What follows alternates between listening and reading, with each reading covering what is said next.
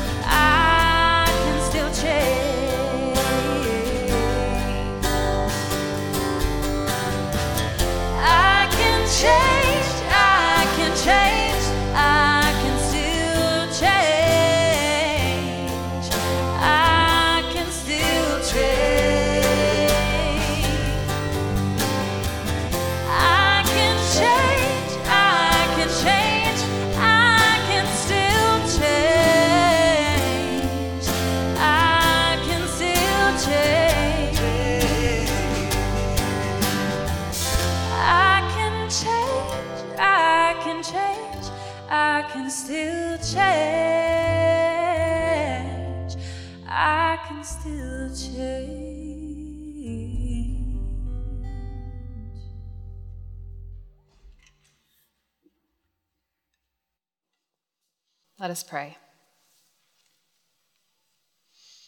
God, we act like we welcome you into our lives this morning, when in reality, you welcome us. You welcome us into this space. You welcome us into your kingdom. You welcome us to ourselves. So for those of us here and for those who yearn to be here, we give you thanks that you welcome us home. Amen. It is truly good to be here with you this morning as we listen for the word of God and what God has to say to us. Our scripture lesson this morning can be found in your program. It's taken from Mark chapter eight, verses thirty-one through thirty-eight. Please follow along if you choose, if you choose. Then he began to teach them that the Son of Man must undergo great suffering and be rejected by the elders, the chief priests, and the scribes, and be killed, and after three days rise again. He said all this quite openly.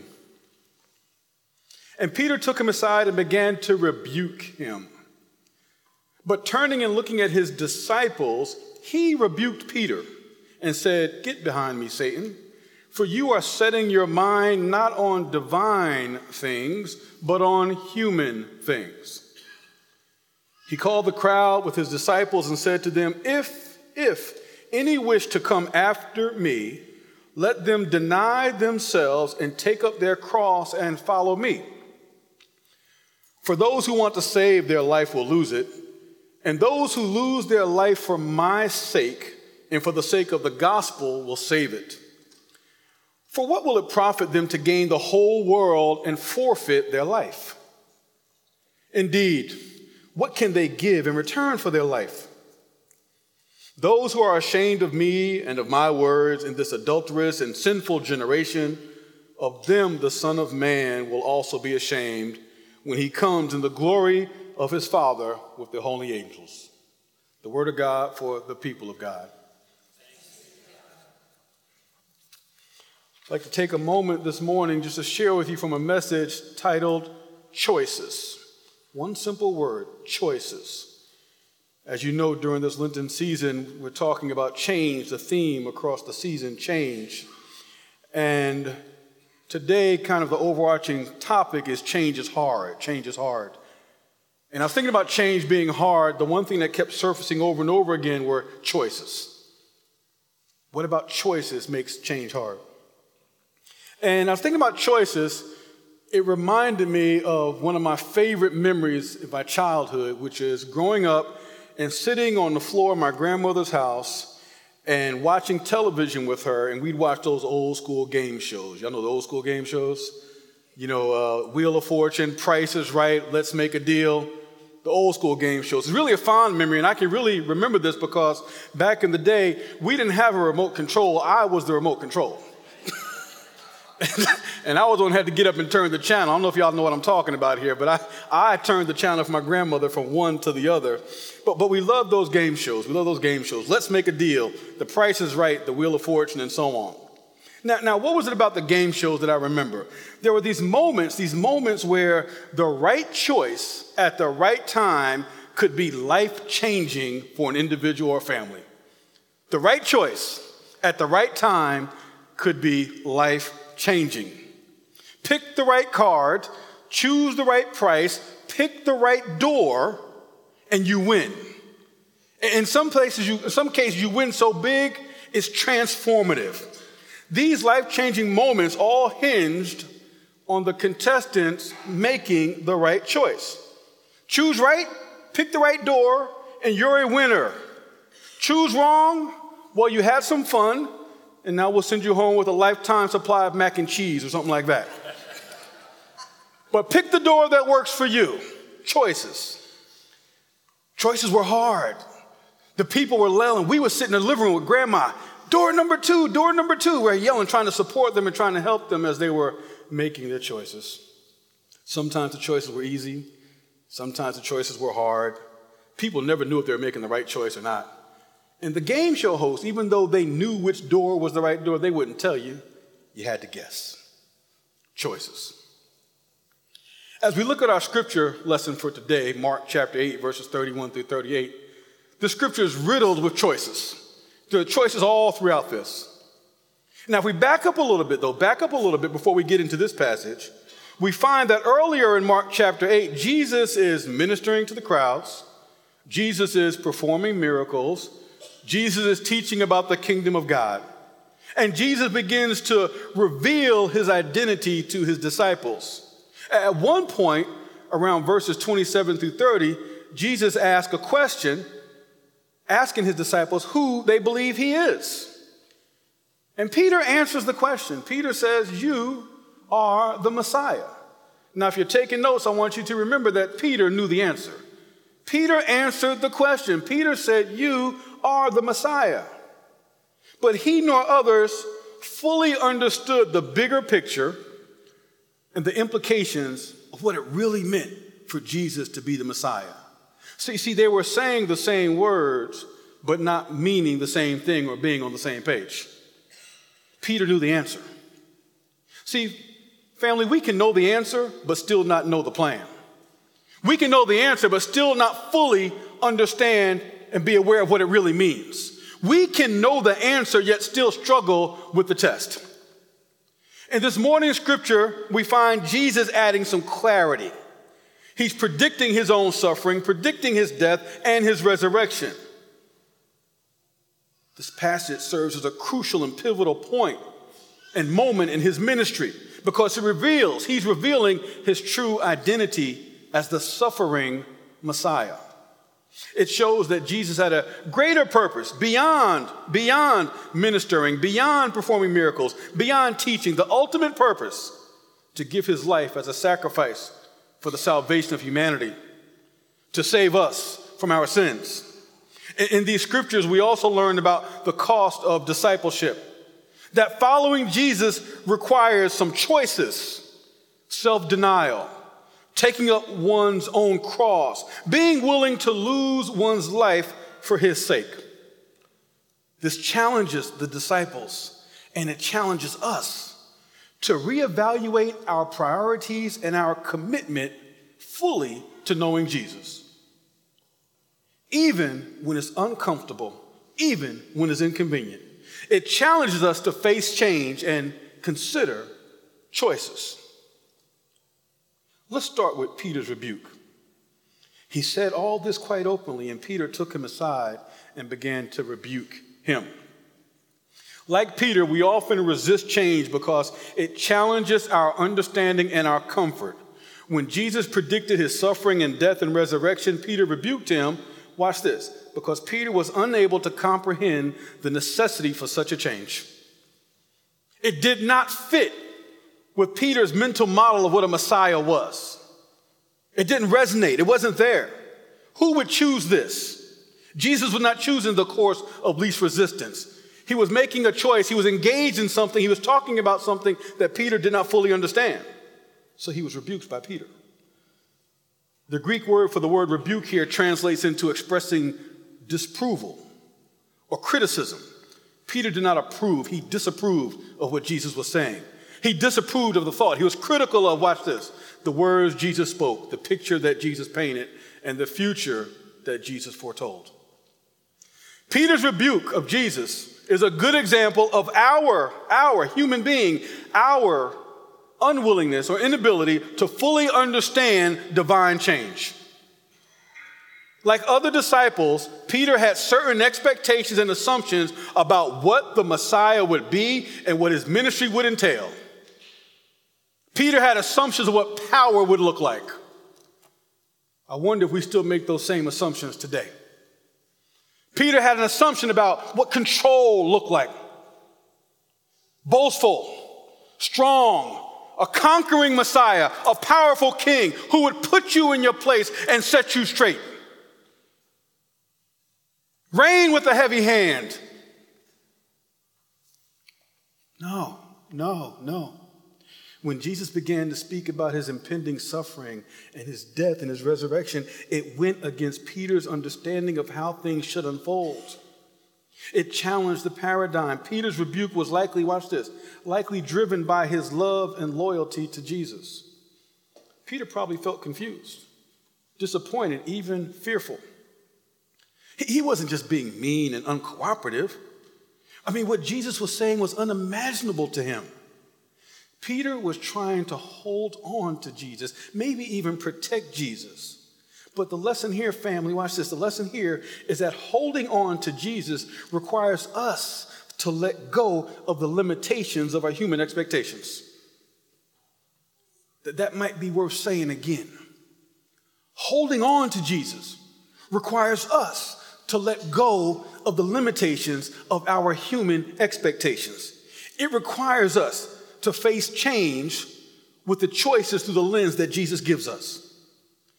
Peter's reaction is a natural human response to change. So don't judge Peter. It's a natural response.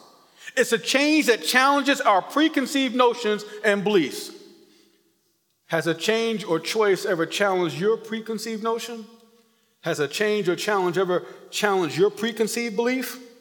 Ha- have you ever faced something so counter to what you thought it should be or was going to be that you felt like rebuking God? Peter represents the struggle we often face in accepting and understanding God's plan, especially when that plan differs from ours. Peter's rebuke highlights this tension, this tension between our understanding and God's wisdom, our understanding and God's wisdom. And it serves as a reminder that faith requires trust in God, trust in God, even when the choices we face are beyond our comprehension.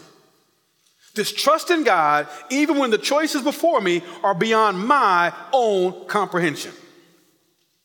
It requires faith and a willingness to accept Jesus' teachings, even when they challenge us and what we want. The cost of discipleship is followed by this. Jesus calls us to take up our cross and follow him. It's a call to embrace change and sacrifice. It requires us to let go of our own desires and agendas. Does anybody have a desire or agenda? Anybody got an agenda? You ever go into a, not just a meeting, but into a family meeting, an office meeting with what you want to happen? You ever walk in there with your list, this is what I want, and if I don't get what I want, it's not going to change. We all have agendas. We all have desires, and this, watch this, requires us to trust God's plan over our agenda, because God knows what's ultimately good for us. While this may seem daunting, Jesus assures us that the reward outweighs the cost. There's some lines in here I want to talk about because I find them fascinating and powerful. Deny themselves. Deny, deny themselves. Letting go of selfish ambitions. Letting go of materialistic desires, letting go of ego-driven pursuits. Has anybody ever been driven by their ego in here? It involves putting the needs of others before one's own. What? Wait, what? You want me to put somebody else's need above my need? You, you, Jesus want me to look out for somebody else before me? Are you, are you serious? It means living a life of humility. Humility? Isn't that a weakness? No, it's a strength. And a life of service. Service. Take up their cross. Embracing the difficulties and challenges that may come with following Jesus. I mean, you want me to voluntarily think about this cross thing? You want, you want me to face and embrace difficulty, not just deal with it, but embrace it? It means being willing to endure suffering, rejection, and hardship for the sake of one's faith and commitment to Jesus. It means avoiding the course of least resistance and the path of least resistance. Our faith does not take us down the path of least resistance, family. Denying oneself and taking up one's cross means living a life of self-sacrifice, service, and commitment, commitment to following Jesus, even when it is difficult, unpopular, and inconvenient. It is about aligning, listen to this right here. It is about aligning our priorities and values with those of Jesus, seeking to bring his kingdom values of love and justice and mercy into every aspect of life. Goes on to talk about what really matters. Verse thirty-six says, "What will it profit them to gain the whole world and forfeit their life? Indeed, what, what can they give in return for their life?" Gaining the whole world. Ah, the pursuit of worldly success. Wealth, fame, power, material possession. Look what I have. Look at all my stuff. It's the idea of achieving everything, everything the world has to offer in terms of success and prosperity. Everything, I want it all. Give it to me. Gain the whole world. Forfeit their life. In the pursuit of worldly gain, we may lose sight of what truly matters in life. It could mean losing sense of our own purpose. It can mean compromising our spiritual well-being. It can mean compromising our connection with God. What shall it profit? Profit. This implies some type of a cost-benefit analysis. Many of us might do a profit and loss statement at work or have a budget or some type of income stream, and we're looking at our money and so on and so forth. I wonder what would happen if we did a spiritual P and L statement, looking at the profit and the loss. It questions whether or not these temporary pleasures and gains of worldly success are worth sacrificing our spiritual well-being and eternal life. Family, these verses challenge us to consider what truly matters.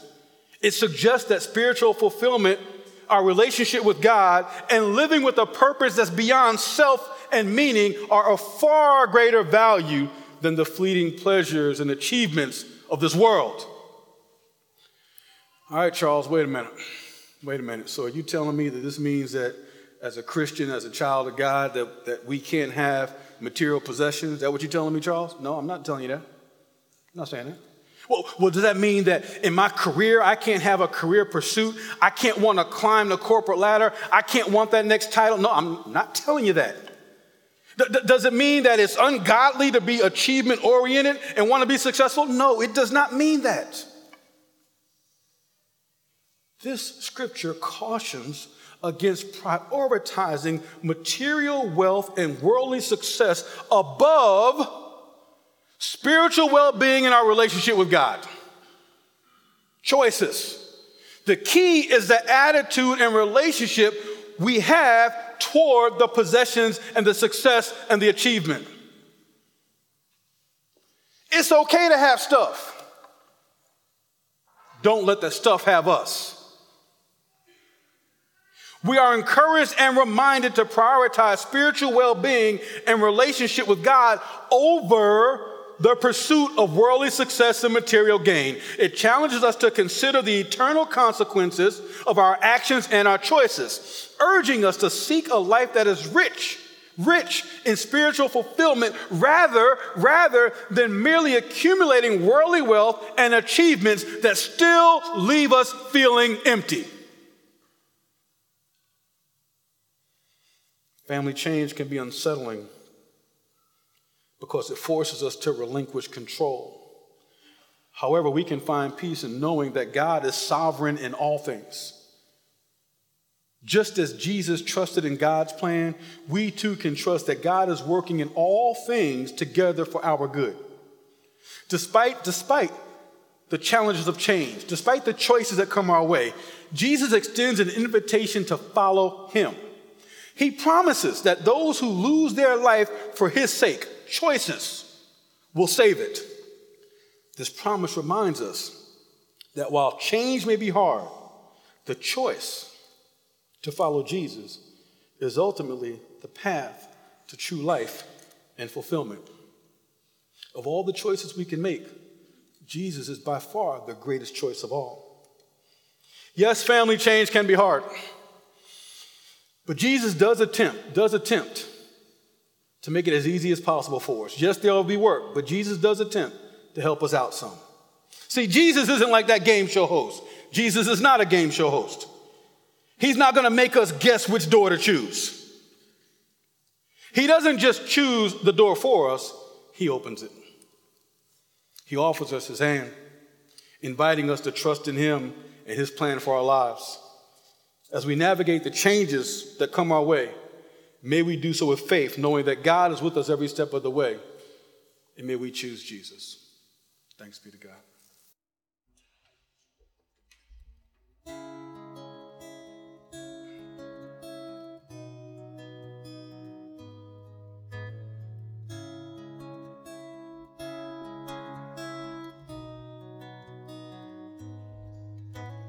Time was with all this time. The world rotates as I fall behind. Change was with all this change. Years go by, but I stay the same.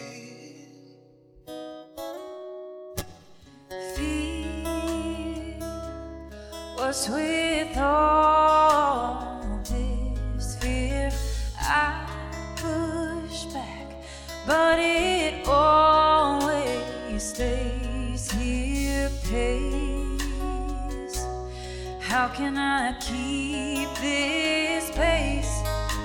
The damage done is now taken.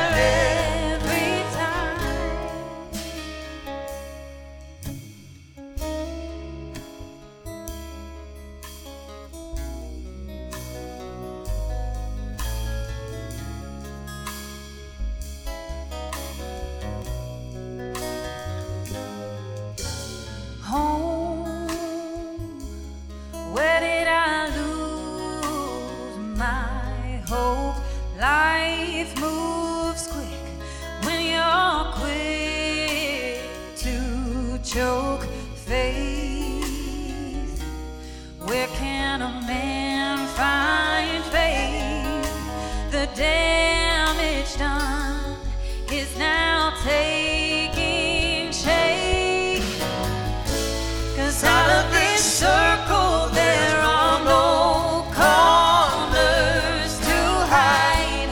Every line I follow leads me back inside. Gravity pulls me from the center every time. And gravity pulls me from my center every time. 'Cause out of this circle there are no corners to hide. Every line I follow leads me back inside. Gravity pulls me from the center every time. Gravity pulls me from my center every time.